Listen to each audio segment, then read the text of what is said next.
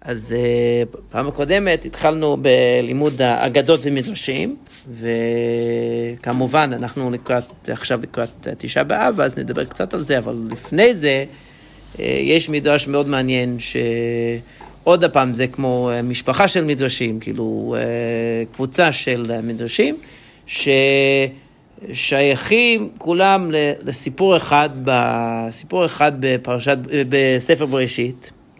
שאני חושב שהם מאוד מעניינים, ובמהלך הלימוד אנחנו לא רק לומדים את הפירוש של מדרשים מסוימים, אנחנו גם לומדים שיטה ודרך להבין בהבנת דברי חז"ל. זו המטרה שלנו.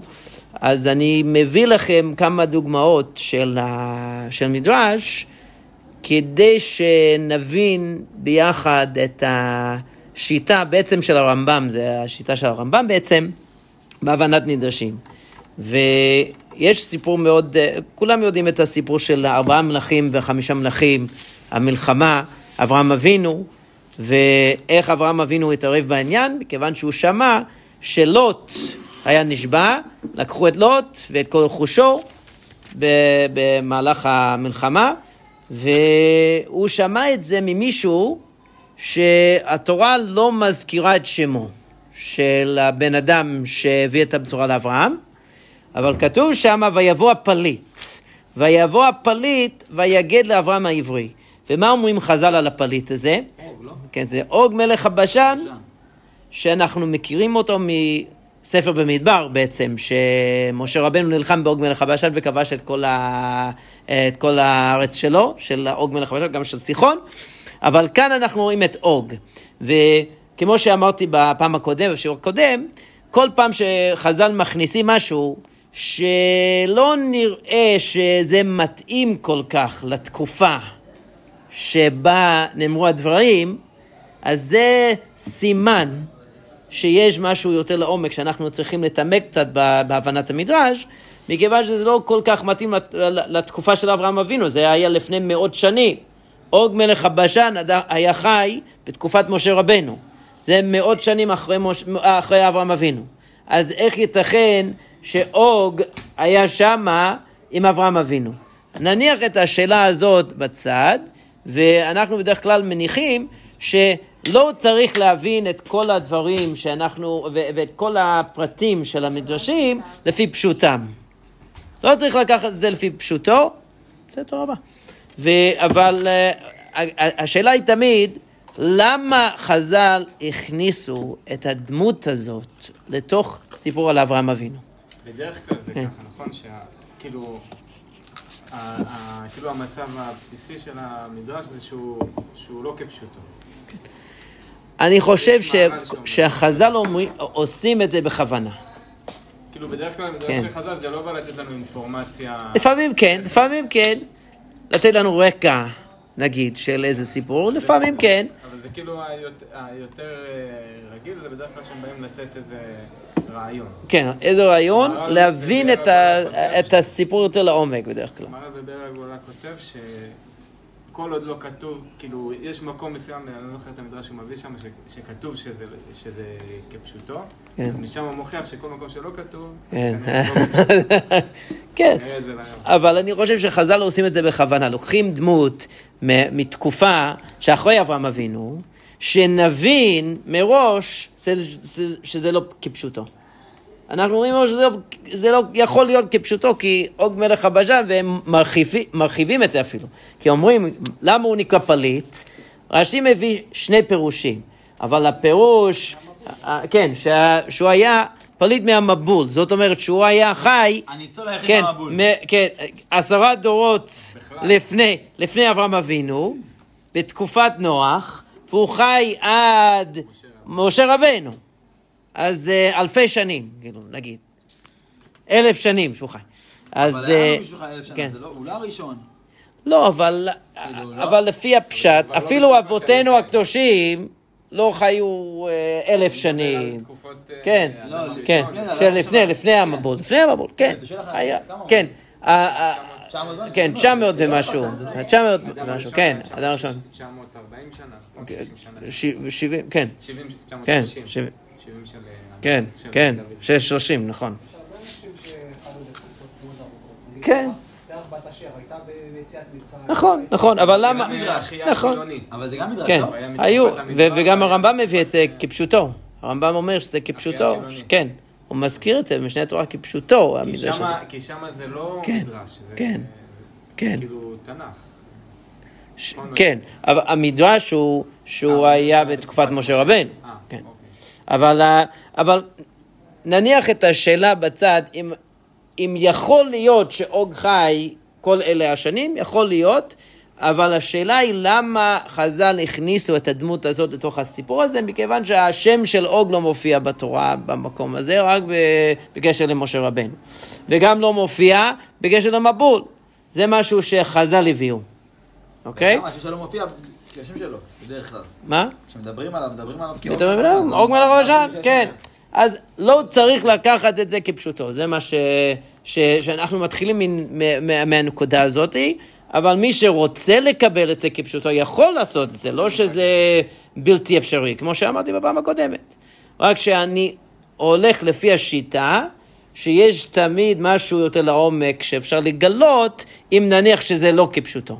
נגיד ככה. אז אה, אוג מלך הבשן הגיע, לפי, ה, לפי המדרש, הוא הפליט מתקופת המבול. ומה הוא אומר לאברהם העברי? הוא אומר לאברהם, ו, ו, וכאן זה המקום היחיד שהתורה מתארת את אברהם, אברהם העברי. שאנחנו יודעים שלמה נקרא אברהם העברי, מכיוון שכל העולם היה בעבר אחד, והוא היה בעבר השני. זאת אומרת שהוא היה שונה מכולם. הוא היה, הוא לא היה חלק מהחיים החברתיים של כולם. היה נפרד, היה נפרד, כולם. ואברהם החליט, הוא קיבל החלטה להתערב במלחמה, הוא מנצח, ובסופו של דבר מלך סדום ניגש אליו ואומר לו, תן, תן לי הנפש והרכוש קח לך. יש עוד שם מדרש, אז בסופו של דבר אנחנו יודעים שאברהם אבינו נלחם נגד ארבעה מלכים, שהיו ממש תקיפים, והם דור לעומר וכל אלה, והוא ניצח אותם. בסופו של, של דבר הוא החזיר את כל הרכוש של סדום ועמורה, וכל המקומות האלה הוא החזיר את הרכוש להם. הוא רק רצה לשחרר את, בעצם את, את לוט. ומלך סדום אמר, קודם כל, לפני זה אנחנו מכירים עוד דמות uh, מאוד מיוחדת, מלכי צדק מלך שלם, שלפי דברי חז"ל זה היה שם בן נוח, לא ניכנס לזה היום, העיקר שמלכי צדק אומר, ל, אומר לאברהם, מה הוא אומר?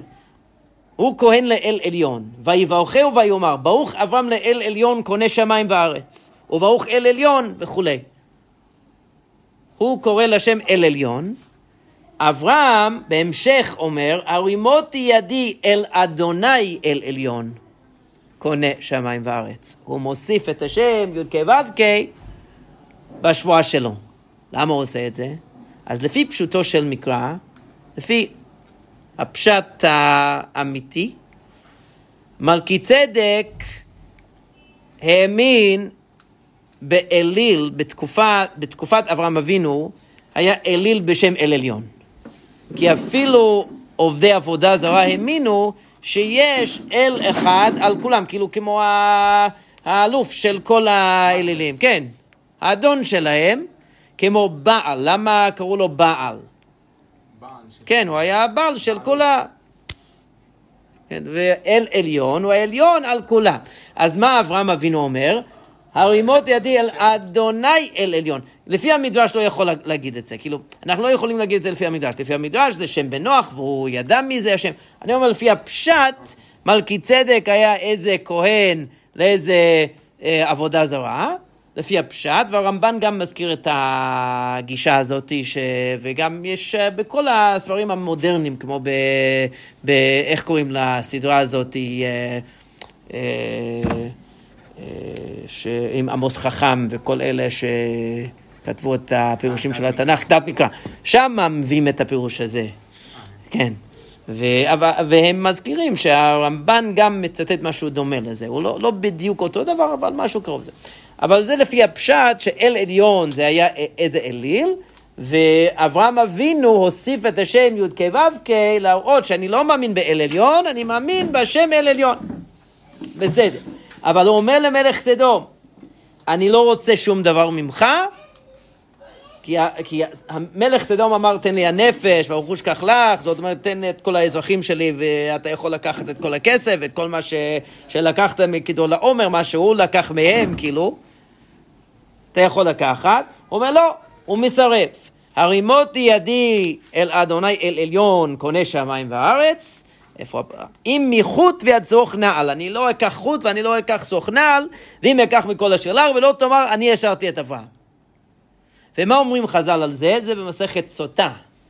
חז"ל אומרים שבזכות שני הדברים שאברהם אבינו אמר פה, אני לא אקח חוט ואני לא אקח סוך נעל, וצאצאיו של אברהם קיבלו שתי מצוות. מצוות ציצית זה החוט, חוט זה התכלת, חוט התכלת, או החוט של הציצית, זה החוט שקיבלו מכיוון שאברהם אבינו אמר אם מחוט ועד סוך נעל, והסוך זה התפילין, זה הרצועות, הרצועות של התפילין, זה כמו סוך נעל.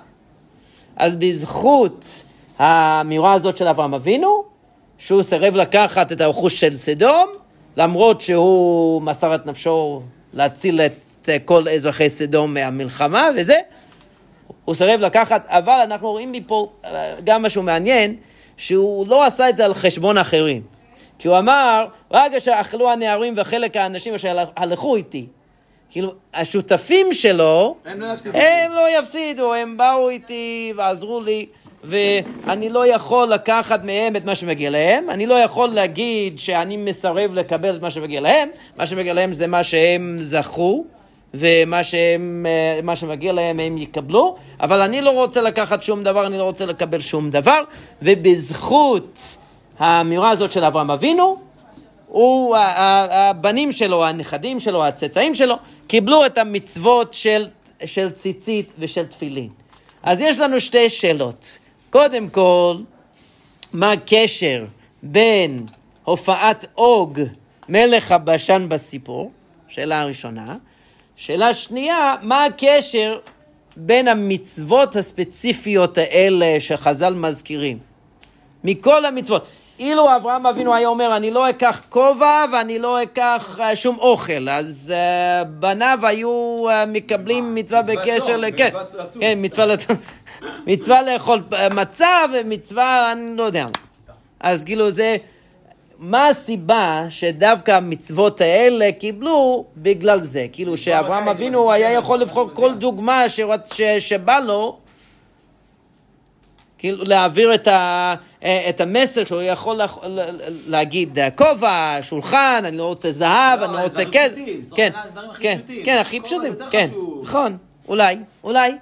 אבל בגלל זה צאצאיו קיבלו את המצוות האלה. אז אנחנו צריכים להבין שני דברים. קודם כל, מה הקשר בין עוג מלך הבשן לכל הסיפור, מכיוון שהוא לא חי, לפי הפשט הוא לא חי בתקופת אברהם ואבינו.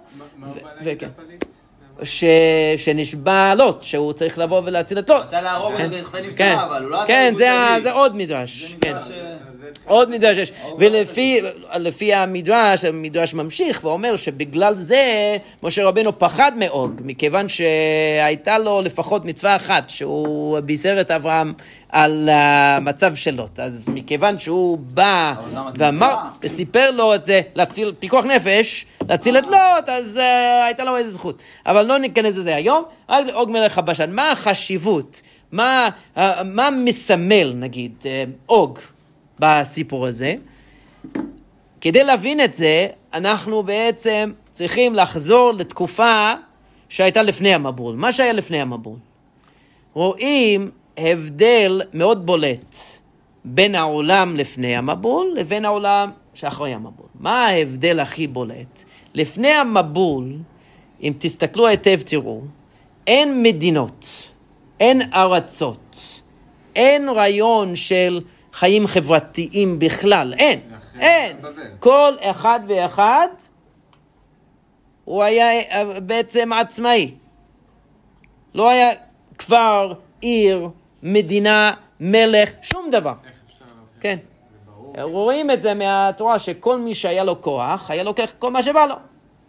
כל מי שהיה לו, שהיה לו את היכולת לקחת כל אישה שרצה, כל כסף שהוא רצה, וחז"ל גם אומרים שהיו גונבים פחות משווה פרוטה, כדי שלא יביאו אותם לדין, כאילו, זה, זה אומר שכל ה, הרעיון של, של דין ושלטון, זה לא היה מתפקד אז, לא היה שום דבר. כן. אחרי מגדל בבל, מה רואים? מה רואים? בעצם מיד אחרי המבול, נוח יצא מהתיבה, ומה אמר לו השם? מצוות בני נוח. ולפי המסורת, לפי תורה שבעל פה, היו, המצוות היו קיימות כבר לפני המבול. אבל זה הפעם הראשונה בעצם שאנחנו רואים את המצוות האלה כתובות בתורה. ושופך דם האדם, באדם דמו יישפך. זאת אומרת שמעכשיו בני אדם אחראים אחד על השני. צריך להיות דין, צריך להיות סדר, צריך להיות...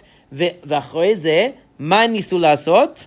להתאחד במדינה אחת בעצם, מגדל בבל. זה לא הצליח, השם לא רצה שזה יצליח, אז מה קרה? התפרדו למדינות וארצות וכל מיני מקומות וכל מיני שפות, אבל היו מאורגנים לפחות, מאורגנים. היה דין, היה איזה ממשלה, איזה... המלך הראשון, הוא היה נמרוד בתקופה ההיא. לא היה מלך לפני זה, כי זה, אין, זה לא שייך, מלך על מה? על מה? כל אחד ואחד היה לעצמו בעצם, כל משפחה הייתה לעצמה. בגלל זה, התקופה שהייתה לפני המבול ירדה כל כך במצב הרוחני שלה, ש... שהם הביא את המבול. כאילו, זה, זאת הייתה הסיבה שגרמה למבול. לא... כן. לא היה שום סדר בעולם, בעולם האנושי בעצם, לפני המבול. אחרי המבול, הקדוש ברוך הוא רצה שנוח יתחיל בדרך הנכונה, עם סדר, עם מצוות, עם חוקים, עם כללים, עם הכל, ועכשיו יש את הרעיון הזה שאנחנו אנחנו שותפים, אנחנו עובדים ביחד, יש לנו, אה, יש לנו חבר'ה, יש לנו מדינה, יש לנו עיר, יש לנו כפר, יש לנו כל הדברים האלה, ואם יהיו לנו כל הדברים האלה, צריך כללים, צריך חוקים, צריך שופטים, צריך שוטרים, צריך הכל. וזה היה רק אחרי המבול. אז מה זה אומר שאוג היה מלפני המבול? מה זה אומר שלוט, אה, סליחה, לא, לא, אה, אוג, היה מלפני המבול, דמות שהייתה יותר דומה למישהו מלפני המבול. זאת אומרת, לא מישהו שהיה חלק מהחיים החברתיים הרגילים של העולם. מישהו שהיה בעל כוח בעצם, והפעיל את הכוח שלו כדי להשתלט על אחרים. בעצם זה, הוא עשה, הוא היה מלך, היה מלך, אבל בכוח היה מלך. כולם היו מפחדים ממנו, המלך כזה. לא מלך כמו המלכים ש... אה, שקבעו כללים וחוקים וניהלו את, ה... את המלכויות שלהם לפי צדק או לפי איזה, איזה תפיסה של, של צדק, לא יודע מה. אבל אוג לא היה ככה, היה בעצם אה, מישהו פרימיטיבי שהשתלט על האחרים בכוחו. אז הוא היה מלפני המבול, אפשר להבין את זה לא, כמה, לא כפשוטו, אלא להגיד שאוג היה, הוא, הוא היה מסמל, הוא, היה, הוא בעצם ייצג את הדרך הישנה, הדרך הקדומה של לפני המבול. ואם כן, מה זה אומר שיש מפגש בין אברהם אבינו לבין אוג? אנחנו רואים שהתורה גם פה מתארת פעם היחידה שהתורה מתארת את אברהם, אברהם העברי, שהוא היה גם נפרד מהמדינות, מה... הוא לא היה חלק מאיזה, הוא לא היה אזרח של שום מדינה, שום עיר, שום כפר, כלום. היה לבד, נפרד מהכל. אוג היה אותו דבר בעצם, ואברהם אבינו היה אותו דבר. אז יש, אם כן, משהו דומה בין אברהם אבינו, להבדיל כמובן, אבל בין אברהם אבינו לבין לוט, יש, לבין אוג, יש להם משהו דומה, מכנה משותף יש ביניהם. אולי הם מבטאים את המעבר, כי מאז שנולד אברהם אבינו זה אלפיים שנות תורה. זאת אומרת, אור כן. שייך לאלפיים שנות תוהו. כן, יכול להיות, כל כן. אחד אנרכיה, כל אחד עושה מה שהוא רוצה, ואברהם הוא כאילו העת החדשה, שהוא מביא את התורה ומתחיל להיכנס סדר לעולם וכל זה. כן, אבל אנחנו רואים, יש עוד שלב ביניהם. למה? כי אחרי המבול, שהיה סדר בעולם, אבל זה היה גם בעייתי. כי כל המדינות האלה היו מושחתות בעצם. מקומות של עבודה זרה וכל מיני דברים רעים, שאברהם היה מוכרח להיפרד מהם. אבל למה הוא התפרד מהם? לא כדי להיות או לחיות לבד, אלא כדי להקים עם. אבל עם קדוש, לא עם כמו העמים שהיו קיימים אז. עם קדוש. אז הוא היה ב... מצד אחד נפרד כמו אוג, מצד שני הוא רצה להיות חלק מהחיים החברתיים, אבל קדושים, אבל להקים עם קדוש. זה משהו, משהו חדש, שאף פעם לא היה. ואם כן, אברהם אבינו, אוג הפעיל את הכוח שלו להשתלט על אחרים. לשרת את עצמו בעצם. אברהם אבינו היה גם נפרד, והוא הפעיל את כוחו להשפיע על אחרים לטובה. אבל יש ביניהם איזה מכנה משותף, שאפשר להגיד אפילו שאברהם אבינו היה כמו האנשים, גם שהיו לפני המבול. ב... ב...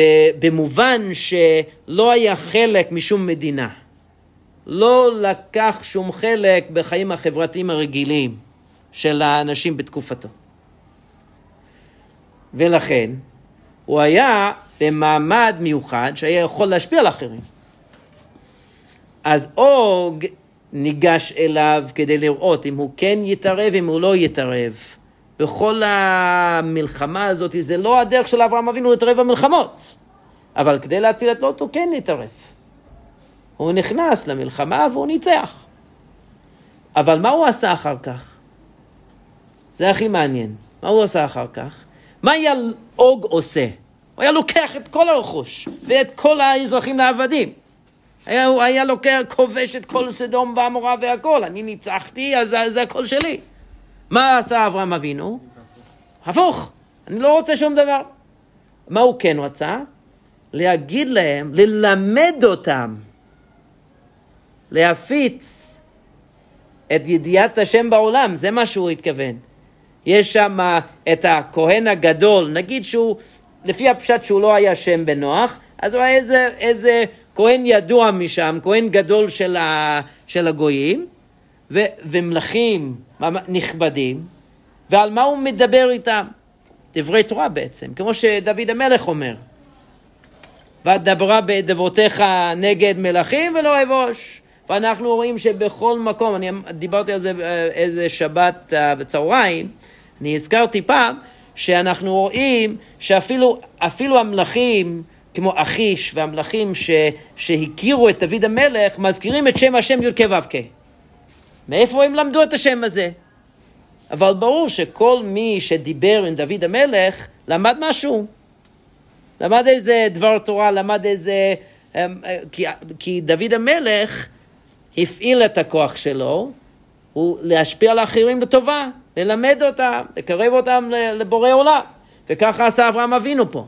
אברהם אבינו אמר, ולא תאמר, קודם כל הוא אמר, הרימות ידי על השם אל עליון.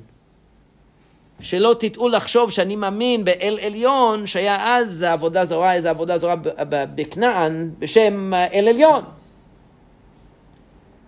בנוסף לכך, שהוא אמר, אני לא רוצה לקבל שום דבר מכם, כי אני לא נכנסתי לכל המצב הזה כדי להרוויח.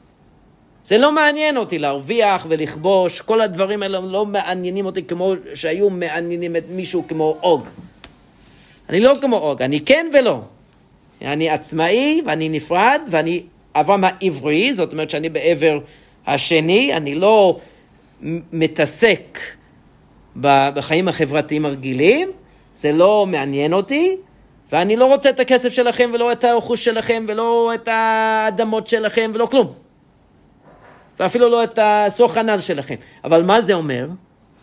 וחז"ל מכניסים כאן את שתי המצוות של ציצית ותפילין. מה זה מסמל? המצוות האלה, מה, מה הן מסמנות? זה המדים של עם הקדוש. הציצית והתפילין. מכיוון שאני לא הלכתי בדרך העמים לכבוש ולהרוויח במובן הגשמי וכל זה, אלא אני תמיד ניצלתי את מצבים כאלה של ניצוח, או אה, כל מקרה אני, אני ניצלתי כדי ללמד, כדי לקדש את שם השם בעולם, בזכות זאת הצאצאים שלי יהיו עם שמקדש את השם, עם שלובש ציצית, שזה מסמל, זה המדים של העם הקדוש בעצם. התפילין, מה כתוב לגבי תפילין? יש פסוק מפורסם על תפילין של ראש. ויראו כל עם הארץ את שם השם נקרא עליך ויראו ממך, ויראו, ויראו. נכון? ומה זה כי שם השם נקרא עליך? חז"ל אומרים, מה זה? זה תפילין של ראש, שיראו. משם אנחנו לומדים שלא לכסות את ה... למרות שהמקובלים אומרים שכן צריך לכסות, אבל הארי היה מכסה, אבל לפי ההלכה לא צריך. צריך תמיד לגלות את התפילין של ראש שאפשר לראות אותו. למה? כי שם השם נקרא עליך ויראו כל עמי הארץ, כי שם השם נקרא עליך ויראו ממך זה תפילין של ראש. והציצית, כמובן, הציצית זה, ה... עוד פעם, זה המדים של עבדי השם בעצם. שאנחנו צבאות השם, כמו שחב"ד תמיד אה, אומרים צבאות השם, זה, אבל זה נכון. אנחנו הנציגים של הקדוש ברוך הוא בעולם, ו... אבל זה למה? מכיוון שאברהם אבינו, שהיה לו את כל הכוח הזה. כוח השפעה וגם כוח פוליטי היה לו. והוא ניצח את כל המלכים האלה, והכל היה לפניו. היה יכול לקחת את כל מה שבא לו, היה יכול לכבוש את כל הארצות האלה, היה, יכול להיות בעצם מלך על כל, ה, כל האזור הזה, והוא סירב, אמר, לא, זה לא מעניין אותי, אני פה רק לקדש את שם השם. ומכיוון שהוא חשב ככה והוא התנהג ככה, הוא קיבל את הברכה הזאת שהצאצאים שלו נהיו לעם קדוש, עם שמקדש את שם שמיים. עם שלובש ציצית ומניח תפיל, תפילין וכל זה. זה הרעיון, אני חושב, שטמון במדרשים האלה. אבל בקשר לזה רציתי גם להוסיף משהו בקשר לחורבן, מכיוון שאנחנו uh, עוד מעט, uh, עוד יומיים, יהיה תשעה באב, לא. אז אולי לא, לא. Uh, מחר המשיח לא יכול לבוא, כי יום שישי ושבת לא יכול. יכול, יכול. אתה יודע שיש מנהג סורי, אתה ממוצא סורי, נכון? כן, אבל לא כן. עושים מנהגים כן. לפי מנהג סורי, לא אומרים הושיענו אחרי uh, שיר של יום, יום שישי. יום השישי, אדוני מלך ויהודה וכולי, לא אומרים הושיענו. למה? כי המשיח לא יבוא ביום השישי. אה, כן, יש להם מנהג כזה שהם לא אומרים, לא, אם תסתכל בסידורים של הסורים, אין הושיענו ביום שישי. יום שישי לא. בגלל זה. מכיוון שבערב יום טוב, בערב שבת, כדי לא, לא, הוא לא רוצה להטריח עלינו, שאנחנו uh, מתכוננים שם. כן. יש כאלה שאני חושב שהייתי מקבל אותו ב, בשמחה, אבל יש לנו כל מיני מקומות שאפשר ל, ללכת ב, ולקנות uh, אוכל מוכן לשבת, לא, לא כמו פעם. בסדר. אבל יש, יש סיפור, אגדה גם במסכת נדרים, זה מופיע, על צדקיהו. צדקיהו היה המלך האחרון של מלכות יהודה, והיה לפי דברי חז"ל מלך צדיק, אבל הדור שלו לא היה צדיק. חז"ל אומרים שהיו מלכים שהם היו צדיקים, אבל הדור שלהם לא היה ראוי, והיו להפך, מלכים שלא היו אה, כל כך טובים, אבל הדור שלהם היה טוב. וצדקיהו היה מלך צדיק, אבל הדור שלו לא היה כל כך טוב. והוא נשבע לנבוכדנצר, מה שכתוב בדברי ימים, שהוא נשבע לו בשם. נשבע לו בשם, לפי הפשט, השבועה הייתה שלא ימרוד בו.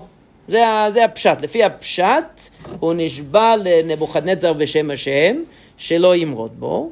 בסופו של דבר הוא עבר על השבועה והוא כן מרד.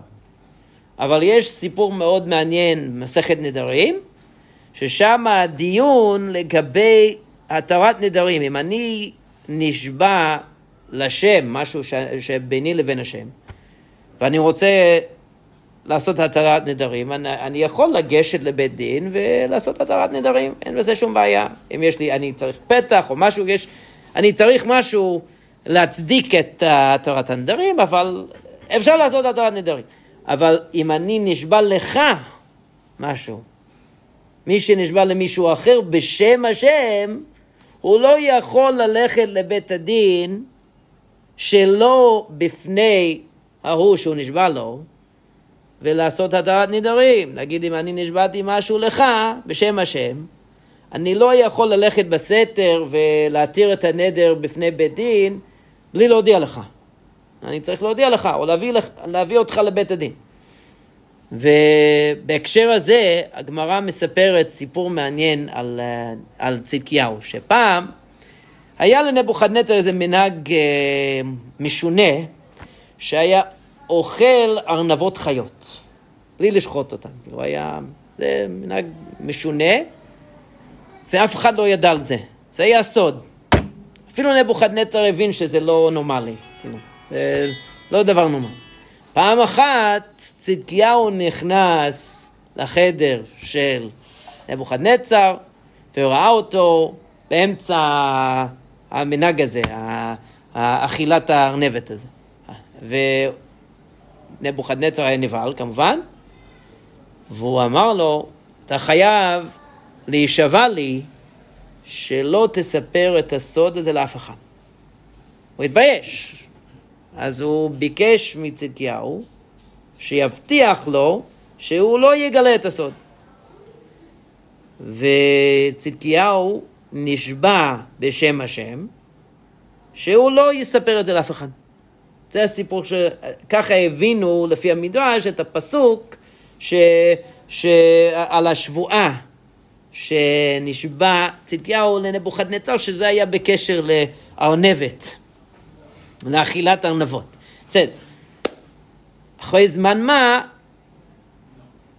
צדקיהו הרגיש שאם אני כן מגלה את זה, אולי אני יכול לתת השראה לעם ישראל, למרוד בנבוכדנצר, שיבינו שהוא אדם כזה לא נורמלי, משוגע, חולה, חולה בראש, וימרדו בו. אז הוא החליט לגלות את זה. הוא ניגש לבית הדין, ביקש מהם התרת נדרים, והתירו לו את הנדר. אז הוא התחיל לפרסם את זה. ונבוכדנצר שמע שאנשים היו מדברים על זה, מבזים אותו. אמר, מה קרה? יש בן אדם אחד בעולם שיודע את הסוד שלי, וזה צדקיהו, אז uh, ברור שהוא גילה את זה. הוא סיפר את זה לאנשים אחרים, בניגוד להבטחה שהוא הבטיח לי והשבועה שהוא נשבע לי. אז הוא ניגש אל צדקיהו, זה הסיפור, כל הסיפור הזה במסכת נדרים. הוא ניגש לצדקיהו, ואמר לו, אני יודע, ברור שעברת על השבועה שלך. הוא אמר, אין שום בעיה, עשיתי התרת נדרים. מה זה התרת נדרים? מה זה התרת נדרים? אז הוא ניגש לבית הדין.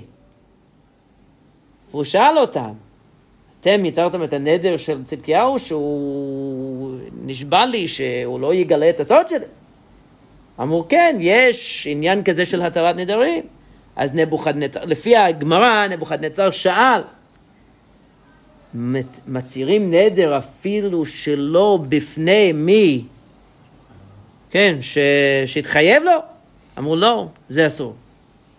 אז איך עשיתם את זה? אתם יודעים שאם מישהו נדר, נשבע למישהו אחר, אז המישהו אחר צריך גם לבוא לבית הדין להתרת נדרים. אתה לא יכול להתיר את הנדר שלו בפניו, בפני האיש ש... שנשבע לו. וכתוב שם בגמרא שבאותו רגע כל הזקנים, כל החכמים ישבו על הארץ ושמו אפר על ראשם והבינו שזה הסוף. שנבוכדנצר עכשיו יבוא ויחריב את בית המקדש והכל זה, זה הסוף. אז ככה מספרת הגמרא מסכת נדרים. אבל השאלה היא, מה קורה פה? מה, למה בית דין עשה את זה בסיפור? זאת השאלה. הם עצמם ענו על השאלה של נבוכדנצר שאסור לעשות את זה. אם אני נשבעתי לשם זה דבר אחד, אני יכול לעשות את התורת נדרים. אבל אם אני נשבעתי למישהו אחר בשם השם, אני לא יכול לעשות את זה בלי הרשות שלהם או בלי להביא אותם גם לבית הדין. אז הם ידעו את זה, אז למה עשו את זה? למה עשו את זה? מה, מה התשובה? לפי הפשט למה עשו את זה? לפי הפשט של המדרש למה?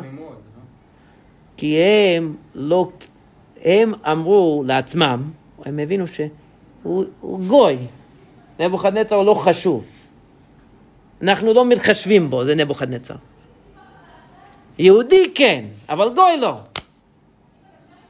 אז מכיוון שהוא שאל אותם את השאלה והם ענו על השאלה, זו תשובה נכונה. אז למה עשו את זה? עשו את זה מכיוון שלא כיבדו את נבוכדנצר. ולמה? כי הם חשבו שזה רק, רק ליהודים. אנחנו מתחשבים רק ביהודים. גויים לא חשובים. זה ההפך ממה שאברהם אבינו עשה. אברהם אבינו הבין שלקדש את שם השם לפני העמים, זאת המצווה הכי יקרה והכי חשובה שיש, לקדש את שם השם. ומה עשה צדקיהו? הפוך, הוא חילל את שם השם בעצם. הוא חילל את שם השם, כי הוא אמר, כי אני, אני נשבעתי בשם השם לך, אבל מה זה חשוב לי? מכיוון שאתה גוי, לא שמרתי את השבועה שלי. אז מה זה אומר לנבוכדנצר? ויש כל מיני מדרשים גם במסכת סנדון על נבוכדנצר, שהוא הכיר את השם, הוא הבין קצת, הוא, uh, יש כל מיני, uh, מיני uh, מדרשים מעניינים במסכת סנדון, פרק חלק על uh, נבוכדנצר, שלא ניכנס להם עכשיו, אבל uh, הוא היה חכם, איש פיקח, הוא הבין. למה עשו את זה? עשיתם את זה כי אתם לא מכבדים אותי. מכיוון שאני לא יהודי, אתם לא מכבדים אותי. לא חשוב לכם אם אני מכבד את השם, כאילו את, אתם השתמשתם בשם השם, כש, כשאנחנו נשבעים בשם השם, זה אומר אפילו לגוי שזה משהו, חוק נתן ולא יעבור. שלא נעבור על דברינו אם הבטחנו בשם השם. והוא חילל את שם השם, זה הפוך ממה שאברהם אבינו עשה. ומכיוון שהוא עשה את זה, הוא חילל את השם, כי לפי הפשוטו של מקרא של דברי הימים, הוא, מרד, הוא נשבע לו בשם שלא ימרוד בו, והוא מורד בו, אבל זה בעצם אותו דבר. אז המדרש מתאר את זה, הוא בעצם מספר לנו סיפור, אבל עם, עם אותו מסר בעצם, שמכיוון שהוא הבטיח לו, הוא נשבע לו בשם השם, והוא עבר על שבועתו, מכיוון שלא היה, לא אכפת לו ממנו בעצם, לא אכפת לו. שנבוכדנצר, אם הוא כן יכבד את השם, אם הוא לא יכבד, אם הוא יבין שהשם הוא אלוהים, אם הוא לא יבין, לא חשוב לי. מה שחשוב לי זה הכוח הפוליטי שלי, ואם יש לי עכשיו הזדמנות למרוד בנבוכדנצר, אני רוצה לנצל את ההזדמנות, וזהו. זה מה שחשוב לי, זה מה שאכפת לי. על נבוכדנצר עצמו, לא אכפת לי ממנו. כך הוא חשב, זה הפוך ממה שאנחנו חייבים לחשוב. אנחנו חייבים לחשוב כמו אברהם אבינו.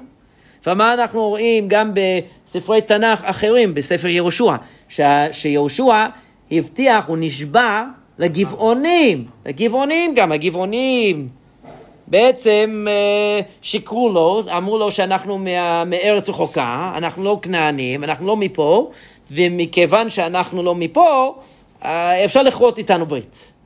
וכרתו איתו ברית על uh, הבסיס, כאילו זה היה שקר, כאילו עבדו עליו, עבדו עליו, אבל בסופו של דבר, מכיוון שהוא נשבע להם בשם השם, לא עבר על שבועתו. וכעסו עליו.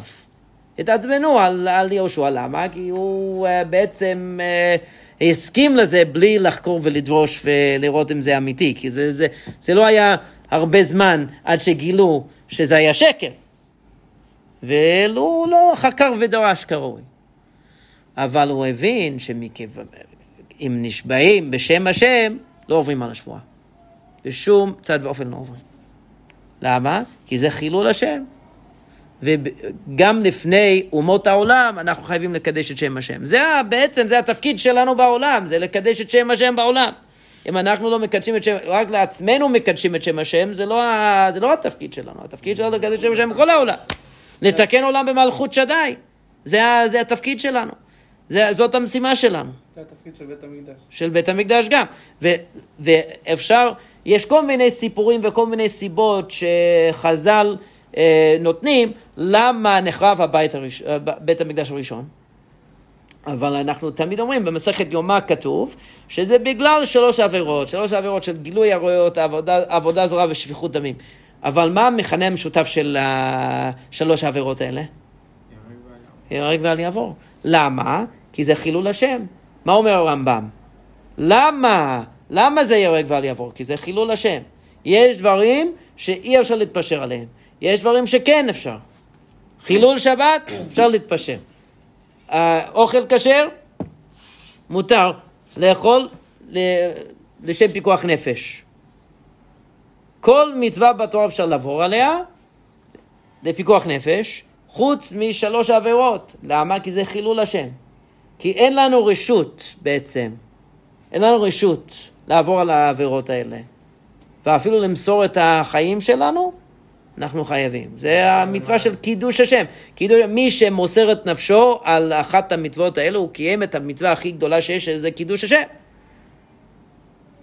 ומי שלא, כאילו מי שהציל את חייו ועבר את העבירה, הוא חילל את השם. שזאת העבירה הכי גרועה בעצם. אבל זה, בגלל זה, כשבני ישראל היו עוברים על שלוש העבירות האלה בתדירות בעצם, היו עוברים על כל העבירות שזה, היו מחללים את השם יום יום בעצם, היו מחללים את השם יום יום. אז איך, זה, איך ייתכן שיהיה לנו בית המקדש אם, אם אנחנו לא מקדשים את השם בחיים שלנו? זה לא מתפקד, כי בית המקדש רק מתפקד כשיש עם קדוש. כשיש עם קדוש שמקדשים את השם, וזה לא רק לקדש את השם בתוך עם ישראל, רק ב, גם ב, לפני כל העמים, כאילו בכל העולם, לקדש את השם, רק כשאנחנו מקדשים את השם, אז מגיע לנו בית המקדש, כי בית המקדש זה המקום ש... שדרכו אנחנו מקדשים את השם, וכל הגויים מגיעים לשם, זה מה שהנביא אומר. שכל הגויים יגיעו לשם מדי שבת בשבתו, מדי חודש בחודשו, מדי שבת בשבתו, יבוא כל בשר לשחבות לפניי, כי ביתי בית תפילה ייקרא לכל העמים. ומה אומר שלמה המלך? שלמה המלך בתפילתו, שזה תפילה כל כך יפה, כל כך, ממש כל כך יפה ועמוקה.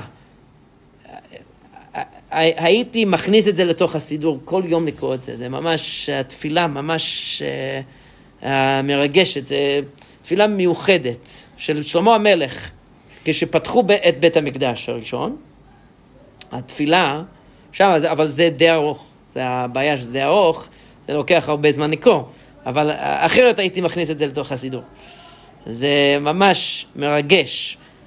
אבל הוא אומר שמה שגוי שמתפלל לכיוון בית המקדש, או שיבוא לבית המקדש, מי שמגיע לבית המקדש ומתפלל, שהקדוש ברוך הוא צריך לענות, לשמוע את תפילתו. וחז"ל אומרים זה יותר חשוב מלשמוע לתפילות עמו ישראל. למה? כי יהודי ש... שמתפלל, והשם לא נתן לו את מה שהוא ביקש, נגיד. לא שלא ענה, לא, לא נתן לו את מה שהוא ביקש בתפילה, הוא אומר, בסדר, לא מגיע לי, הקדוש ברוך הוא יודע יותר ממני, הוא יודע מה, מה באמת טוב לי, מה שאני רציתי, אולי זה לא, זה, זה לא הכי טוב. הוא יכול לקבל את זה. אבל גוי שמגיע לבית המקדש והוא מתפלל לשם, והוא לא מקבל את מה ש, שהוא רוצה, הוא יגיד שאני לא מאמין באלוהים הזה. זה לא אמיתי. כי אני ניסיתי. ניסיתי, התפללתי, לא קיבלתי כלום, אז זה לא שווה. אני אחזור לעבודה זרה שלי, או אני אה, אנסה עוד עבודה זרה. משהו חדש, כמו שיתרו, הוא, הוא, הוא, הוא ניסה את כל העבודות הזרות שבעולם. אבל בגלל זה, התפקיד הראשון שלנו זה לקדש את שם השם בעולם, כמו שאברהם אבינו היה עושה, ובשביל זה אנחנו, העם הנבחר. נבחר למה? נבחר להיות הנציגים של הקדוש ברוך הוא בעולם, בכל העולם. ואם אנחנו מוותרים על זה, או שוכחים את זה, אז לא מגיע לנו בית המקדש. בשביל מה בית המקדש?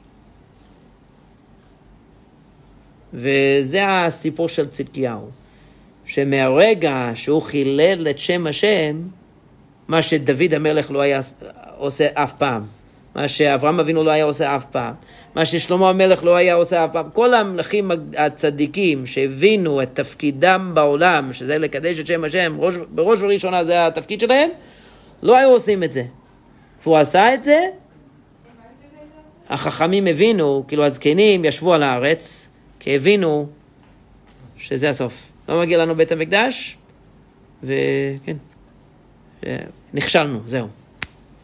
והמסר בשבילנו זה שאנחנו צריכים לחשוב איך לקדש את שם השם, לא רק בפני החילונים, זה גם חשוב, ולא רק בפני יהודים אחרים, גם לעיני העמים. זה התפקיד ש...